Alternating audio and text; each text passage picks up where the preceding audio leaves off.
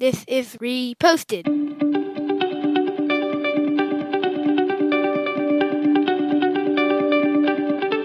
Every morning, Larry and I dig into a quote or idea that has caught our eye. Our hope is that our chat inspires you to never stop thinking and possibly challenges you in a new way. If you'd like to help support the show, please visit patreon.com slash reposted. Thank you for stopping by. It's been a while since we've gone to Twitter to get a quote, but I found this one I couldn't resist. It's from the CEO of Cluster Inc. Her name is Kim Taylor. She says, I'm a founder. I did not collect baseball cards, sell things as a child, or start any business in college. I simply did not want to work for others and wanted to ex- execute my own ideas. I think this is a good reminder that old dogs can be taught new tricks. I mean, even if you're 20, you can be considered an old dog, but like basically you hear all these stories of CEOs being like, oh, I, I collected baseball cards or I did all these things. And the entrepreneurial spirit is built within you, but like not necessarily. If you just want to do something, go out and do it. Ah, I, I really took this more from the tone of how she says this or how I felt like she said it than the entirety of it, in that she sounds like the exact type of person that would start a business and be successful. It's just, you just have to have that, like, plow ahead. I'm doing it, doing it my way. Because if you limp into doing a business, starting a business, I don't think that's going to work.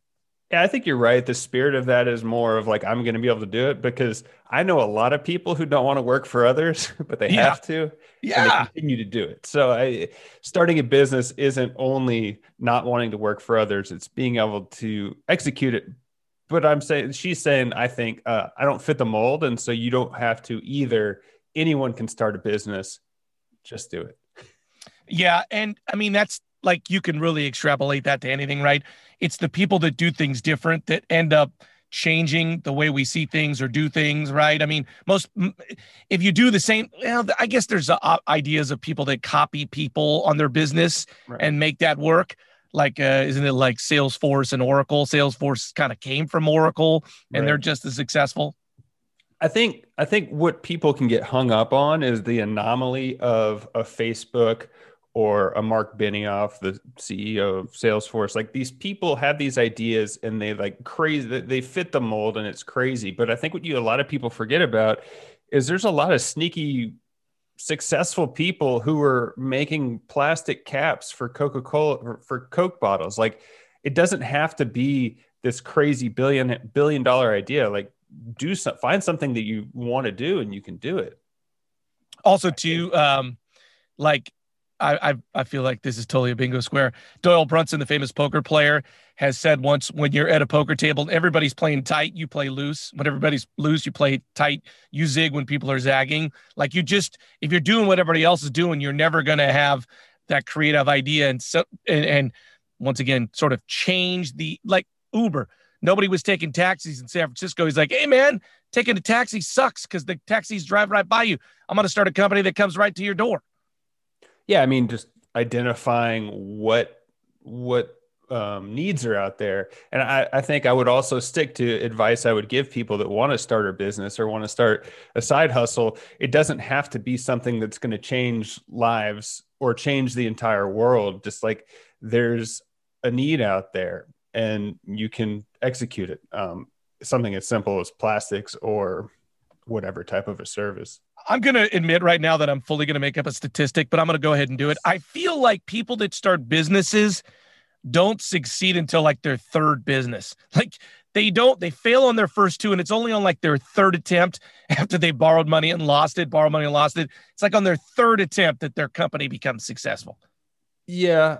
I, I, I don't know that many people that have started businesses, but I think it's kind of like if you set yourself up for success. And I think a lot of times maybe starting a business you're like oh i'm just going to do it and you don't think about the the financial runway that you might need to do it um, but you know th- i would just say like starting a business like i like her attitude of like i don't want to work for anybody you know full stop but we've talked about all the time that that does have some drawbacks you really have to be a i don't know dog-minded straightforward person to just do it yourself and not have input from other people yeah, I mean, I think that's a good point. If you are thinking about starting a business, maybe take a quick personality test or spend a couple days like thinking about who you are because there is a lot of personalities that require the more structure to be able to say this is what you need to be doing and this is next or someone doesn't want to hear what they should be doing and so they don't like i i didn't want to be working for someone that I didn't respect and so i i quit. And there i mean there's adjustment periods. I don't think i'm the type of person that likes to work within a structure but even right after i left it it took me a while to kind of adjust and fluctuate. And i guess to your point the businesses i've started in the past the first one didn't work out. So, but I think you definitely have like the perseverance and the focus to do things on a daily basis when people aren't telling you to do it. Something I struggle with is I don't know at what point am I being stubborn or what point am I persevering? Because, like, if you don't see success, like, when is that? And you hear so many stories of people that like kept going and they kept. Uh, Hacksaw Ridge was a movie that took like 15 years to get made. It won a won a bunch of Academy Awards. But for every Hacksaw Ridge, there's a hundred thousand movies that never get made, and people are trying to make them still. So on the reflexive of that, there was some sort of study about um, bands and like how close they came to making it, but quit before. I don't know the statistic, but it was like, oh, so they were like so close, and then they stopped. I mean, that's a carrot that's, that's sneaky. It wants to keep you there. Like you hear. Uh, John Krasinski was quitting acting, and then his last audition was The Office, and now now he's married to a British woman, which is everyone's dream. hosting Saturday Night Live.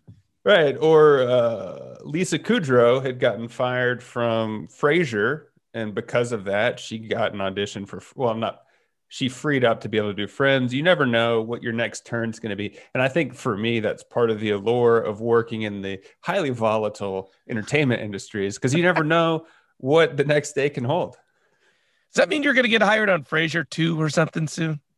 I just I started rewatching Frasier recently and it holds up. So it does. I think I think so. But I love that. I was a weird kid. Why do kids like Frasier? I shouldn't have liked that. That was weird. It was a little high end. Hey. Anyway, if you want to register your C Corp in Delaware, please reach out. You can find us at Reposted Podcast on Facebook, Twitter, or Instagram. I'm Andrew Keller for Reggie Jackson saying thanks for stopping by.